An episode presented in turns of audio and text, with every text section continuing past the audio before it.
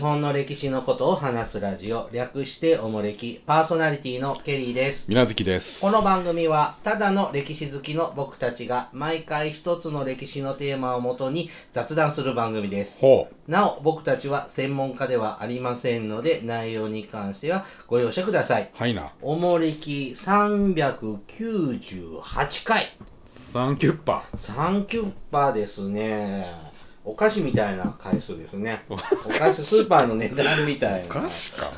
?400 円の菓子はないだいや、ないことないろ。よな。いことはない。あの、あられとか高いじゃん。あうー。ん。あの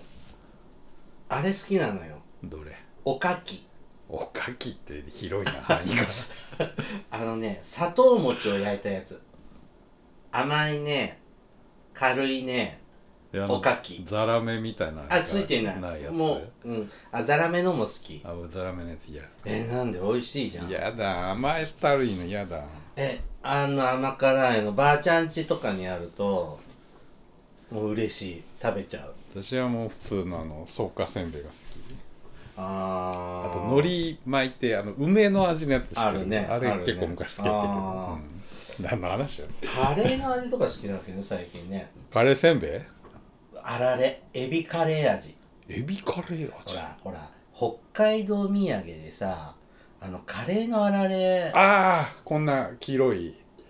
うん大体黄色いよね、うんあなんあかっただしの効いたあ味もらったよことあるあれなんかさキャビンアテンドさんがなんかお土産でよく買うとこからー火がついたってやつであったなあったあっんかあんな感じのブームの時に出てきたたは参考成果かどっかから出てんだよあね参考新潟だったと思うけど、へえ、うん、あの小袋がいいねああ小分けのやつ食べきれてあね、ーうん、穴一個ぐらいペロってこっちだから小袋がいいねって言ってるんで 結すよ局全部食うんじゃない、うん、た食べ 柿の種とかはやっぱ亀だいやカメダでしょ絶対カメダが美味しいよあ僕ね、まあ、あのスーパーとかで売ってるのは亀田製菓さんが定番ですけど、うんあの柿種キッチンって知ってるしであデパートにあるーやあ知ってるあのなんかおしゃれなつそうそうそうこんな筒っぽみたいなやつそうそうそうあーありますなあれはうまい、いろんな味あるやつうねんうん山椒味超うまいもうピリッピリしびれるあそうあれ超うまくってああれ1000円分とか買うんだよねうんでちまちまちまちま食べるんですけどはあれは止まらない柿種キッチン超やばいあります水無月タオルありますようちに百貨店に入ってますよ本当、お宅の町みたいに百貨店1個しかないんでしょケリーサンシティは1個だけど近くにいっぱいある一角にそりゃいっぱいだからどうなったり控え控えめなんですうちの町は、えーそうですか昔はね2つ3つあったんだよ、あうん、でもあなおさらそういう話の方が昭和の悲栄光とともに哀悲哀を誘うねはいうんさあえっともうね5月ぐらいになってるんですよ今日嘘だよ本当ですゴールデンウィーク前ぐらいまだ寒いよそんな感じなんです。初夏です。嘘でしょ初夏なんですさあ、初夏といえば、初ガツオの。目に青葉山ほととぎす初ガツオと申しますな初夏といえばそう。うん目、目では、青葉青葉の新緑の季節ですね。んで、山ほととぎす山にはホトトギスがが泣き鳴いて、初ガツオだねカツオの季節ですね。はい。えっ、と、鮮魚店にね、初ガツオが並ぶんですが、うんこの初ガツオというね、文化、ほ江戸時代にえらいブームがあったそうなんですう。そうですねはい、ちょうどいい季節なので、旬の企画はいちょっとへ季節に合わせて初ガツオをテーマにですねえ、ほえっと、今回は番組やっていきます。で、参考にするのはですね、えっと、おもれき御用達の中日新聞さうシムん。はい。あんただけでしょはい、あのー令和2年の5月24日の新聞を、 あなんかそういう特集があはっいた特集があっへて、ーあーっと思って、えっと、寝かしておりました。はい。はえっと、江戸時代はですね、初ガツオというのは、水煙の初物として珍重されたそうですよだれが垂れるうんへ食べます初ガツオって意識してえうん初ガツオって大体あんまり美味しくないんでしょ油がどっちかっていうとあんまり乗ってない時期、ねうんなんか戻りガツオの方が結構痩せてて、うん決して美味しいかっていうとっていう話だよね、まあでも江戸時代はこうさっきも言ったように目には青葉山にホトトギスあー初ガツオとなるほどね江戸時代はねあんまり油っぽいの転まれないし、うんね、足が速いからっていうのもあるしね、さあこの初物ということ文化ねうんこれはですね江戸の前期頃からおう初物を好むというあの風潮っていうのが始まっててほまあその初物の象徴がカツオだったそうです。う75日長生きするとか言いますよね、うん、うん、でなんでカツオがね初物のうん象徴になったかという物をと,、食べると、あのカツオ音で言うとあの当て字をするとカツオあー男カツオね、うんあーカツオ男っていうそういう感じをね、戦国時代には当てられてたそうあでーす。確かにね武士が好んでって話は北条氏綱っうん、ていうと氏綱ってだいつぐらいの人あれ一番最後の人そういや違うでしょ、ま、その前ぐらいか氏政の前が氏康でしょね北条早雲、うんなんとか氏康氏政直実ねそのこんがらがっちゃったなんか北条五代の誰氏かですね政氏直が最後でしょじゃあ二代目ぐらいまあ北条五代の誰かよね、そうでしょはいおもれきとしてちょっ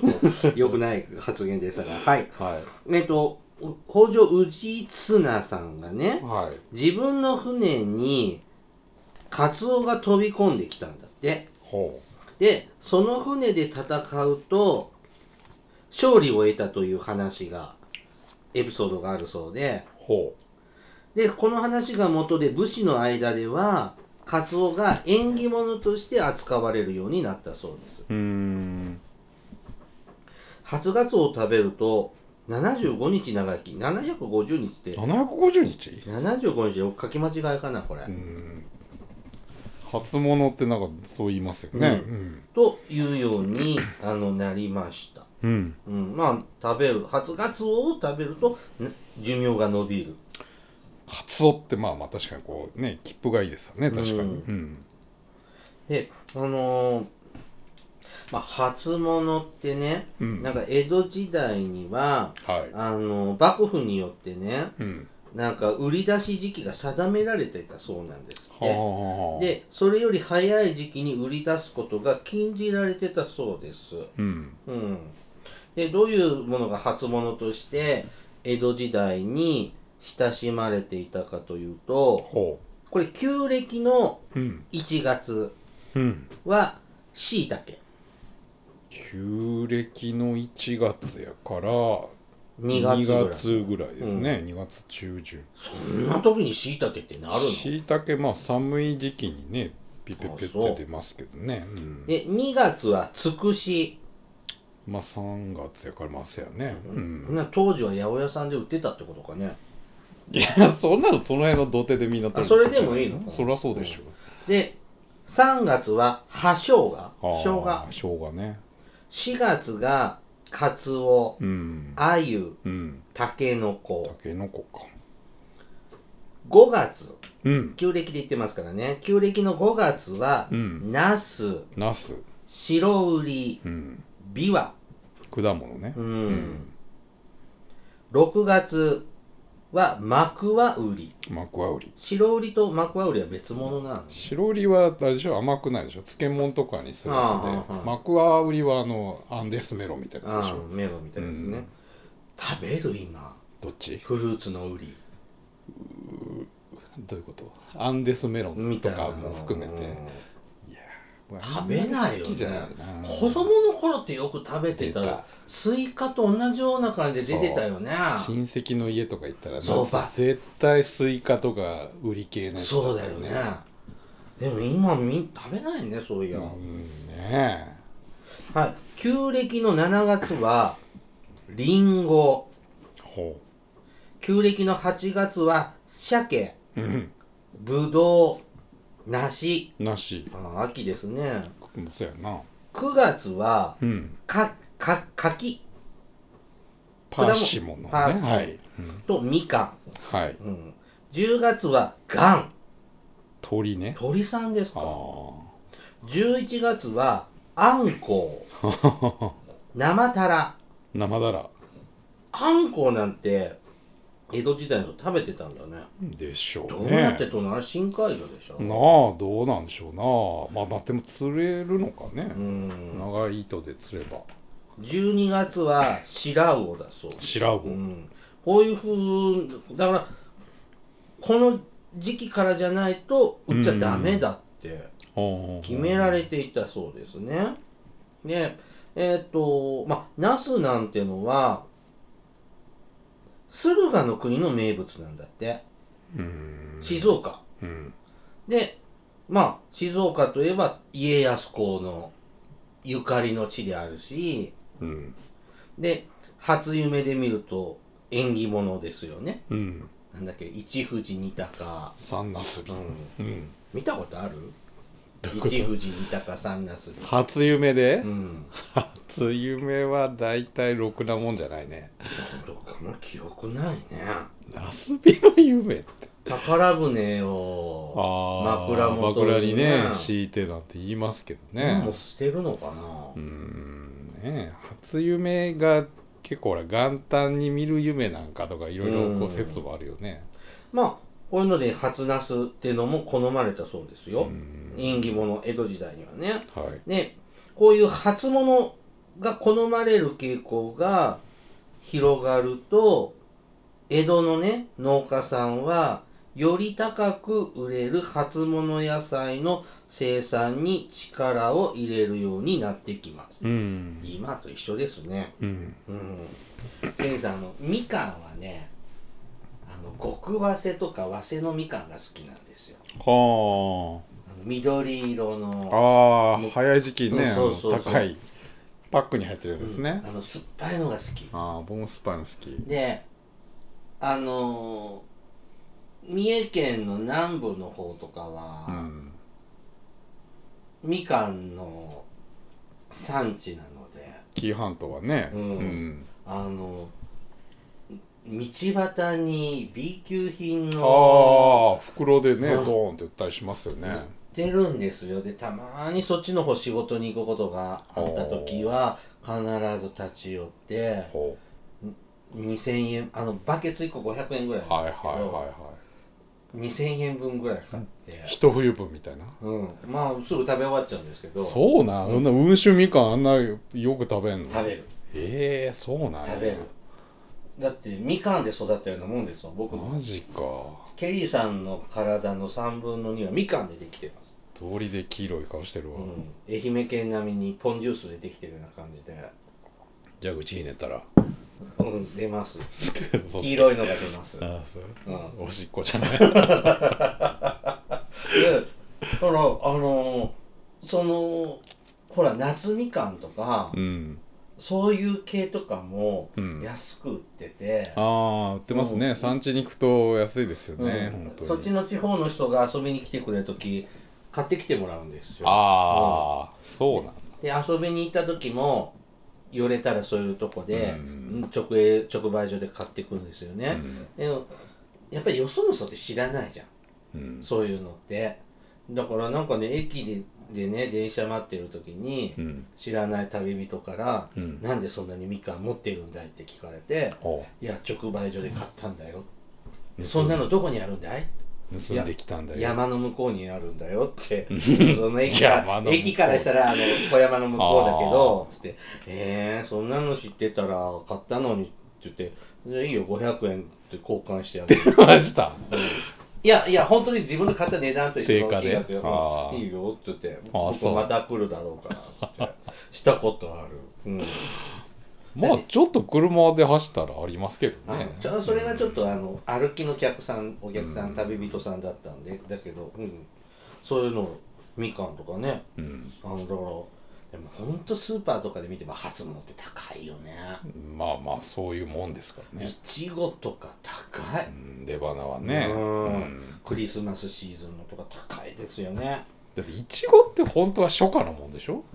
春だよね、でゴールデン今でも一番出荷量が多いのってなんか12月なんでしょクリスマスケーキそうそうそうそううんで要するにそんなの温室栽培だからそれは高いでしょ高いすごい灯油かかる灯油石油まかかあるまんあだ暖房のね、う、うんだん、から厳冬の時のいちごは高い、そりゃそうでしょ、うんありえないんだから本当でもいちご狩りは食えるよ食えるけどおしっこ出んで、すっごいノンストップう10分に1回ずつ大量のおしっこん、むがちゃくちゃ出んな出るなんなんやろなあれえいちご狩り何個食べれるサイズにもよるけど僕はね最高ね150個食いますやめときや君 わえでも全部おしっこに流れてるそんなことはいなやいだろほんとまあだほぼ水でしょうけどねうん、ちゃんとヘッダ残して後で数えたらマジで150個いや100個は頑張る150個はもうちょっと無理ね年齢的にえでもあれえ粒のちっちゃめのやついや普通のサイズだとむっちゃごっつやつあるでしょああんなバカでっかいのあのこんななんか 3L サイズコロッケぐらいあるみたいなやつそれでうん150そ個れはいやそれ怖いわそれ最初の10個20個ぐらいまではあーそれですけど味が結構ねいろいろ違うよねあれいちごさいちご狩り行ったらさも全然減らないのねハウスのいちご食べ尽くしてるつもりでもさうんどういうこれでもかこれでもかってなってるねああ結構たくさんできますよね、うん美味しいね人をね全部食べてもらっても構いませんよとか言われますけどね食べきれないね、うん無理悔でしょしういけどねまあ本当に食べられたら農家さんもそらそうだ激よ怒馬とかじゃないんだよ動物じゃない んだからまあね江戸時代もねやっぱ初物は高く売れるのでそうでしょうあの収益になるということでねうん完成漢文年間漢文期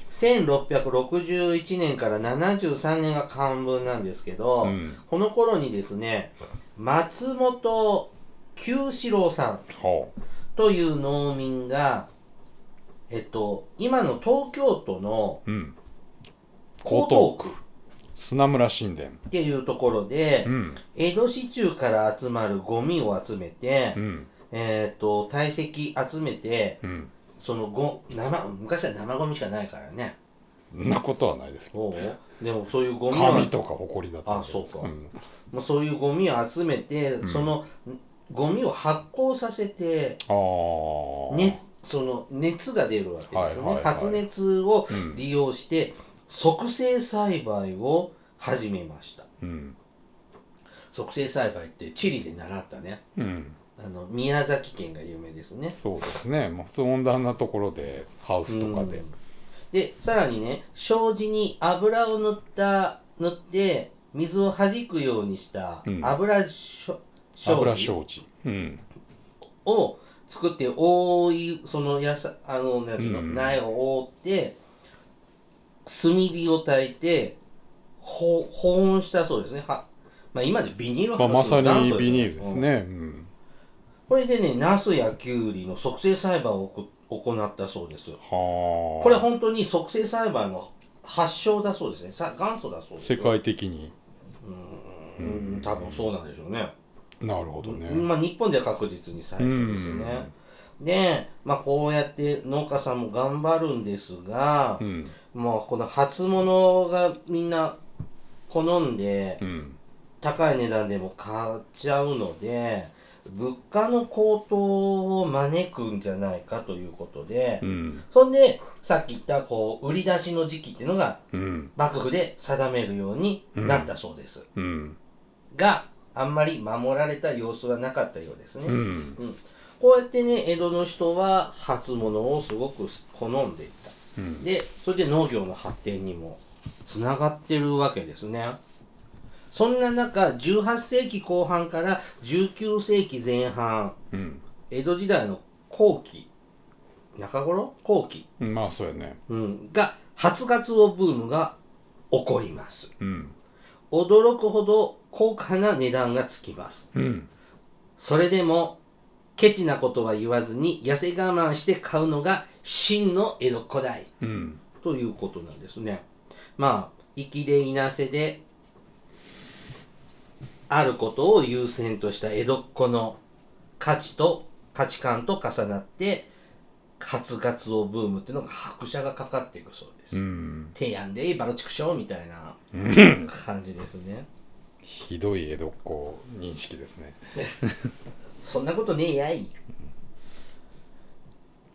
えーと、魚市場にね、うん届いた日は、初ガツオ、高値で取引されるんですが、うん、翌日は急速に値下がりするそうですよ。まあ、初日だけですわな、うん初だからこその価値ですから、はい2日目はもう初ガツオじゃないわけですからねえっと、値下がりすると、ふだから普通の値段は、うん1尾1本、カツオは1本、うん1本250文。ああでもまあまあするんだね1本だよ。5000円ぐらい。うん、ちょっと高い。ちょっと高いうん、今そこまでし3000ないん円じぐゃらいなかいな、まるまるうん1尾分だとね、うん、初ガツオなんて1本3両とかっていう話を聞いたことありますけどね、うん2さあ三3 0万が5000円になっちゃうんだ文化9年のうんえ1812年ですねほ魚河岸があった日本橋で17本の初ガツオが入荷しますううんこんだけしか入荷しないんだねうん少ないですね17本中6本はうん将軍家がお買い取るお買い上げ、3本は八百膳っていう高級料理店が超料理高級料理店ですよあそうなの八百膳というのは江戸一番の高級料理店あそうなの、今もあんの八百膳はね一応あるのかな、う本ん、当、僕は丸膳は好き丸膳は本屋さんうん、丸膳書店が好きああはいでは、えっと17本中8本は魚屋さんが買ってたそうですうん普通のうん残り1本うんになりますねこれで今紹介したので6本3本8本、うん、15本あれ数が合わない合わないなけどまあちょっとごめんなうさい、ん残り、まあ、あと1本、もう1本はですね、ほ三代目、ううん中村歌右衛門がほ3両、うああここで出るうのんか、言っちゃった約24万円で購入しました。うんで、大部屋俳優に振る舞ったそうです。うん24万よ。うん24万円あったら何する貯金えー。あまあ、あでもよ、旅行使い切れないね。そんまなあことないだろう24万はなんとかなるでしょえ1日で、ほ24万好きに使いなって言ったら、何か時計でも買うかねうあそうしちゃうそういうものにってこと旅行ちょもっいいけとどしたさ旅館なんか泊まりゃそんなもんでしょそれ超ウルトラ高級旅館でしょ23人ででちょっとした旅館に泊まりゃ20万ぐらいいっちゃうでしょょえ一人で楽しみなよ20万 いや振る舞いなさいあーあー考えなかったえ11度に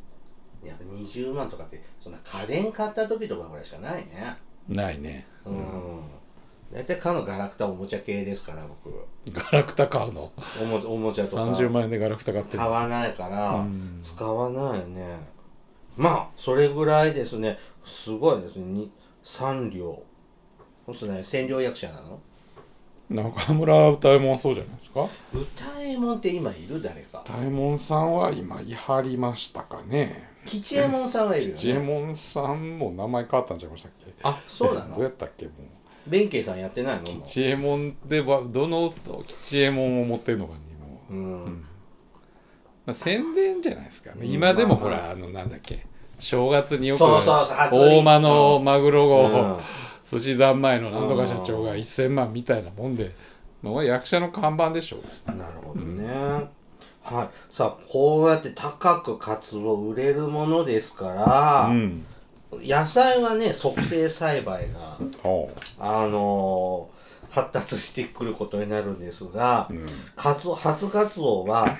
高速船を使ってうん海かと海で取ったあのーカツオを江戸に運んでたそうですね。うんまずですね、鎌倉で、えーっと、あ、これ、こういう歌があります。鎌倉を生きていでけん初ガツオ。うんこれ、鎌倉で、神奈川県のうん鎌倉で水揚げされて、生きたまま江戸、日本橋へ運ばれ、カツオが運ばれていく様子を描いた歌だそうです。うんあ今だったらどれぐらい鎌倉東京って電車だと1時電間ぐらい車だと1時間ちょいぐらいかなって感じですよね、うんそれを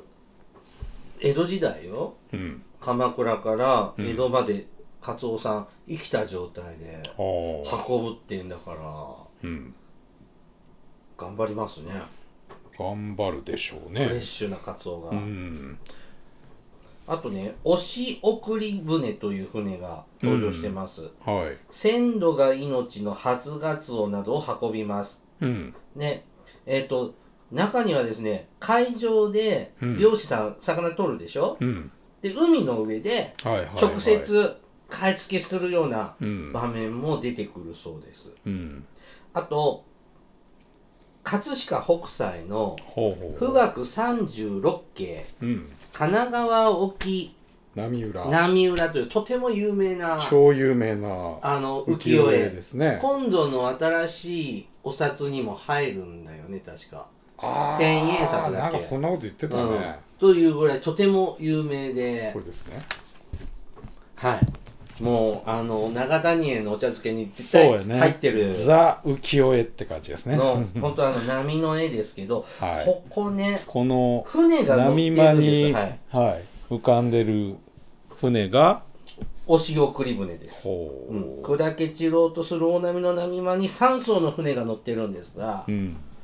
これカツオのうん船カツオを運ぶ船え知らなこれ勉強するまで、うんこの波の絵に浮世絵にあー船なのいまいち知らなかったけどはいはいはいあは本当だと、うん、いでなんかやっぱり初日でもやっぱり一番に入ったやつがより高いんですそっうてなんでしょうね、だからみんな必死こいて行くんだってうん結構資本主義ですねいや江戸時代そうですよ江ね戸時代っていうのはそういう時代ですよ、まあ、特にもうこんなね文化分析なんていううのはもうんはいさあこのカツオ水無月さんはどういう食べ方がお好きですか叩きあの炭火であ違う違う藁でやったやつ藁でやったやつ美味しいねね香ばしくて美味いねまあ確かにたた塩もいいしポン酢もいいしうん薬味いっぱい入れてうちでも醤油で食べてたなあーあうんなたの地域はね比較的まあカツオ豊富な目の前で取れるから、まあ三重出身なんでねカツオってほら結構やっぱ足早いでしょ刺身はやっぱりねちょっと古いのは宇治枠でしょ美味しくないんですうんよ、だからスーパーとかでもうさ、ん、ちょっとたちょっとあそうそうダメなのかさもうもうちょっと虫湧いてる熟熟になってるね、うんさあ江戸時代はどういう食べ方したかというとですねほこうういう歌が残っておりますほ「梅にうぐいすかつおにはからしなりうほう語呂が悪いの」うん川柳なのかうんな、はい、初がつおからしがなくて涙かなほはい。あの、こういう歌が残ってて、こうちょっと後半に読んだのね、うん初ガツオ、からしなくし、からしがなくて涙かな。ううんこれは、1714年、江島生島事件といううんスキャンダルがあるんですが、はいこれで、あの、生島慎五郎っていう俳優さんが役、者ですねあの、三宅島に流されちゃいます。島流しになっちゃいます。で、江戸での華やかな暮らしを忍ぶ無念を綴った歌なんですって。うんうん。これはカツオも込みでうん歌ったそうですよ。うんこんな歌も残ってますよ。初ガツオ、銭とからしで二度 涙。見栄を張って、タイ米をはたいて手に入れた時食べた時の辛さで二度涙した江戸っ子の心情を表現していると。うんからしをつけるんですね。和がらしいでしょうねうーん、まあマスタードじゃないんだ。マスタードはちょっと味が違うでしょ粒マスタードうんとか、ハニーマスタードはうん違う違ういなや納豆についてるみたいでしょあののきあのツンってするやつでしょ黄色いあのうん絵の具みたいなやつですよね、絵のうんあんまり入れないんですよあれ具わさびじゃなくてからしなんだねあれさカツオってさほわさび醤油じゃなくうほ生姜醤油じゃないういやー食ったことないそんなのえほらかっぱ寿司とか行くとさほ生姜乗ってるじゃないうどういう生姜針生姜みたいなすりおろ繊し維たやつ吸った吸ったややつつかあのそうやったチっけューブのやつか知らんけどあーまあ、ちょっとだからねあの癖があるからやっぱりちょっと薬味がいるんだよねたたきもそうでしょやっぱり青葉、あそうで大すね葉とかねみょうがとかと一緒に食べるし、うんほらかつお節なんかここ今回出てきませんけどうん、あのーやっぱあの硬いかつお節はまあもちろほんね猫まんまにしてう書いてご飯にかけてってこと、うんああとうちううち田舎とかだとあの鉛節生節あー白いあの半生のはいはいはい鰹節はいはいあれは普通に食べてたので鉛節どうやって食べるえその削って猫まんまにしての鉛節ってそんな削るやつえいやホクホクってなるこうなるけどでしもうそんなごめんなさい包包丁で、ほううん、ほぐすような感じででご飯と醤ょ油大で根おろしで和えたりとかねうんあと今普通にふあのシーチキンの代わりには生節使ってあはあなんかあのサラダに入れたりとかあでスライスしたその そのまま食べたりあはあでちょっと味付いたやつだとあの、はいはいはいほらママグロのあの味付けのサイコロの形のあるじゃんおつまみああアメちゃんみたいなやつうんがあったねああんな感じおっさんの飲み食べた会りでよくこう うんそうそうそうそうあのスナックとかに出てきありまししたねはいはいはうん、いとかチーズのっけでそういう の食べたりとか、あーうん、しますよ生節好きですけど高いん生ですよ節なうんかつお節はもっと高いですけどねかつお節高いですからね本枯れ節ってだあとねえっ、とかつおね江戸初期にはうん酢か入り酒ほなんかこれ梅干しと酒ううん削り節を煮出した調味料が入り酒とそういですねうものなんだそうですがそれと一緒に生酢やたたきなんかで食べてたそうでうん中江戸中期は醤油とからしで食べてたそうです、ね、なるほどうん、あでも本当に高知の広め市場のカツオたたき屋さんわらでね美味しいのビャーっては焼いてくれはるのはね美味しいですねね今はなんかやっぱこう初物っていうか初競りとか初売りみたいなまあ野菜とかやの旬っていうのがもう今わかないんかないらねですねそのさっきのいちごの話じゃないけどほぼ年中売って売ますもんねってるしねだから魚系はねなかなか促成栽培ってわけにいかないんでまだやっぱりそうやってん初競りでも冷凍物冷凍したの今だってカツオなんかほぼ冷凍冷でしょ凍ですよ、ううんん僕若い時スーパーの鮮魚コーナーでほバイトしてうあまあすそうなんや、うんでへえカツオはほ冷凍庫の中に真空になったやつがカチンコチンになってて、それを水でうとあかああの解凍して戻してうんスライスして出してましたね、うん、たたきもそうですし生ガツオあもー大体そうでしたね、うん今冷凍技術もね進んでますかそうらそうそう、ん今ね輸そんな送も冷凍もやっぱり技術が進んだ違和感んで、お作りでもね普通に売ってますもんねさあちょうどね初ガツオのシーズンですのでねうん皆さんも初ガツオを食べて寿命を伸ばしましょう さあお便りいきましょうか手紙はい。えー、っと、と、富山の KT さんからいただきました。 KT アはいット富山はい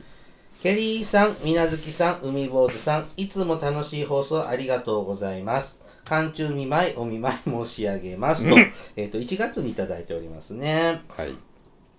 今年は今年2021年は北陸でも10年に一度クラスの大雪になって降り始めの日には仕事が終わってから駐車場に行って道路に車が出す車を出すまでいつもなら1分かからないのに雪どかしをしたり車が、えー、と雪のくぼみにつま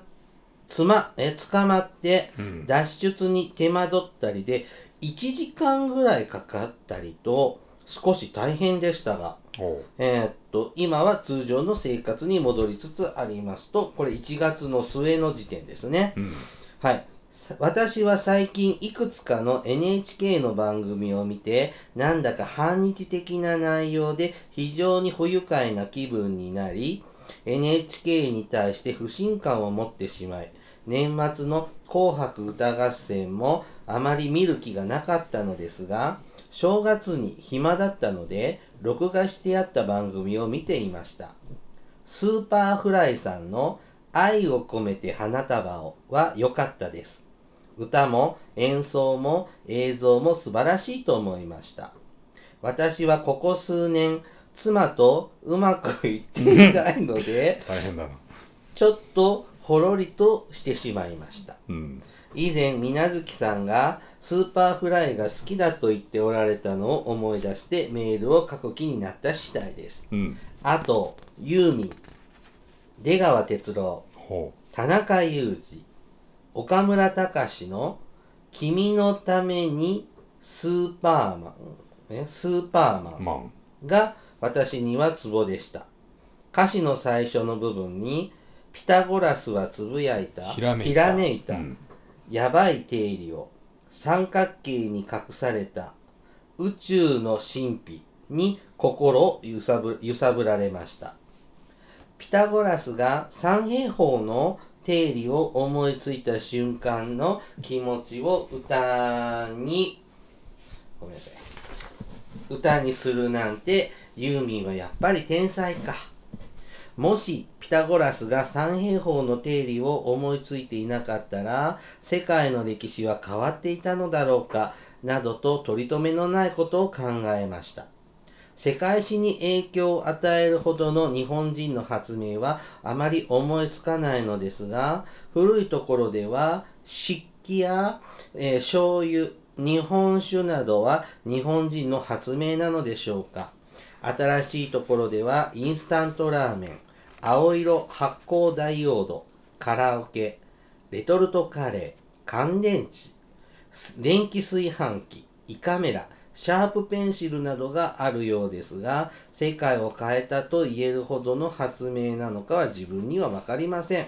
でも、もしケリーさんが興味がおありなら、日本人の発明みたいな特集をやってもらえたら嬉しいです。えー今後も皆さんがお元気で楽しい番組を放送されることをお祈り申し上げますといただきました。はいケリーさん、すごく久々にお便り。そういでただすきねましたね。お元気ですかね。はいはいえっと、この日本人が発明したものみたいなのって、うんなんかやりたいなっていう構想はあるんです。なんかそれっぽいのってやってなかったっけいや違うー、かなんか会話の中では出てるのかもしれないけうどん、ただ、なんか、どうやって調べたらいいのかがいまいちピンとこなくって、現代的なもの現代も過去も問わず、過去のううんん日本が発祥日本人が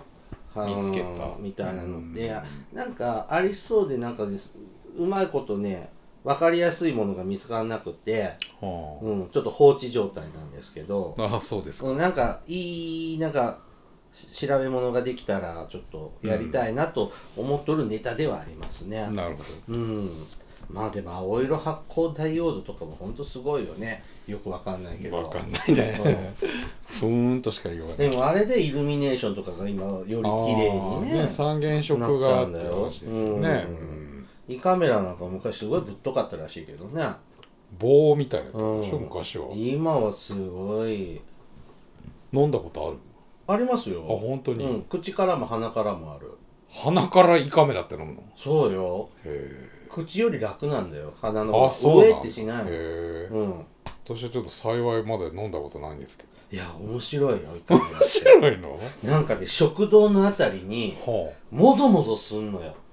あはこのコードが入ってる入ってくるじゃあんそりゃそうでしうんょそれがでそのなんかもぞもぞしてて異物感があるのがう、はあ、面白い絶対な絵作やんだから鼻からだとあれね最初ウェイとするけうどわーってな通っちゃるったらはもうしないんだけどあと呼吸があんと整うと大丈夫あちょっと覗かしてとかできんのあそれできないよ できないのちょっああいいいい見たくないとあそう見たいじゃんいや荒れた胃壁をー何年か前にしましたけどとても綺麗な胃だとああそうですたかだ食べ過ぎで胃が大きいと怒られましたよ。 うん。味覚長大きないですねって言われましたね。うんねなんかね、こういうカメラとか、だって僕ほら、何年か前に目の手術した時うん目に穴を開けたのね。ああ言ってたうねん、あれが0.4ミリの針を刺すのああよ。ほうほうほシャープペンの芯だよね。う0.4ミリかうん0.5ミリのシャープペンの1芯ミ刺リすの半の分でしょ。うんそれカメラだもん。ああそうなのその先っぽがなんでしょあそうなんだ4つ開けるんだけどその1つはカメラなんだってよへーその目の中を見るためうのってん言うからさすごい技術だよね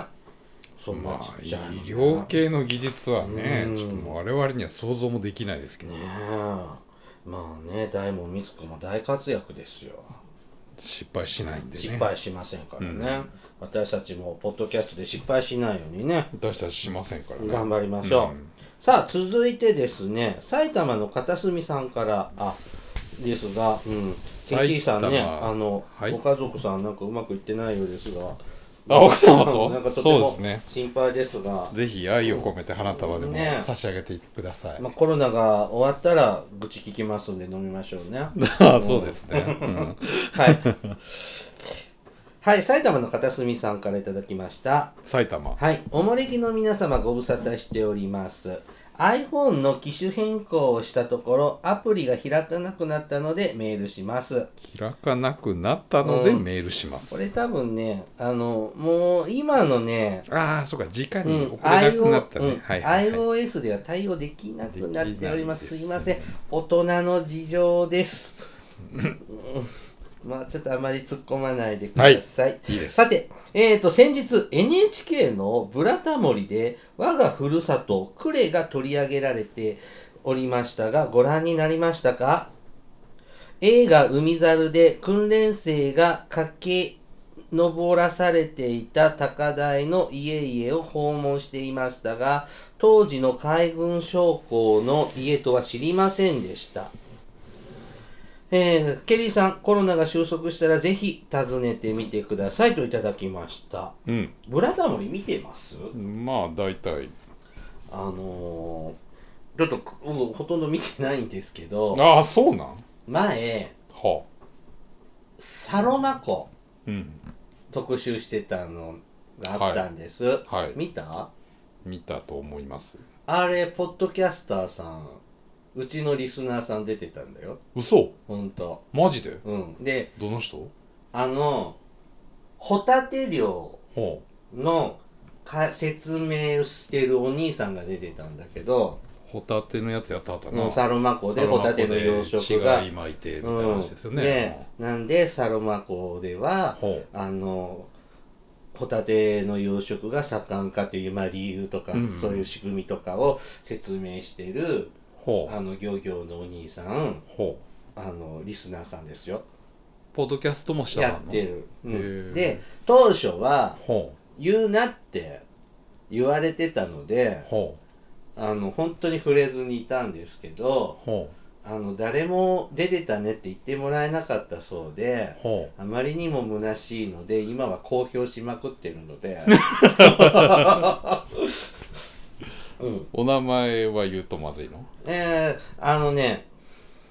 あと忘れてそたのあの動物のね番組のねほうあの妄想旅ラジオのグッチーさははんははははあのが出ておりましてあそうですか、あの有名人じゃん漁業関係なのはこうあの漁業の番組もやっってるのよほうん、今ちょっと休止中ですけど、はいやってて多分自分でも言い言う言うって言ってたからい言っていいと思いますがだいぶう、前ですけどね、はいもうだいぶ前でしょ、うんサロン北海道のやつって、うん、出てましたよ、ううんんおおすげえだからタモさんとなんで知ってんのなん面識あるのそのグッチーさん、うんあ何度もお会いしてるああそうなんだ私はねうんへえ、一応ねど数少ないけどお友達はいるんですポッドキャあポッードキャスト業界でそうもなんだ、んへえ私以外いないかと思ってたあ僕まだあなたよりは社交性があるあ本当にお見それしましたんであの、うん、連絡くださってちょっと当日 であったのえ北海道の方なんでしょ北海道ですけどこちらにとかあちらにとか来た時にあそうなんだよあのへえお何度かお会いしてお酒の一つも飲まれたあ飲んでますあそうですかはいはいホタテの一つももらったそれもらってないねああそれはまずいな、また送ってください、ぐっち ーさん。はい。ははい。あの、はい漏れきで宣伝しておきますね。よかったですねあの、ブラタモリ。でも、それ呼ばれるってすごいのかいいな。な俺もブラタモリ出たいわブラタモリ、水無月さん出たいって、あ出れますよ、誰が構成企画するんだよね、あの番組でうーね。んねえまあ役所がやったり結構その地域でいろいろツアーされてるような団体がやっぱりある程度コーディネートしたりっていうのがあっうんて。でも、なんか、ローカル番組出たことあるんでしょそうですようんもう歌って踊れるんですからお願いします ごめんなさいい。うーん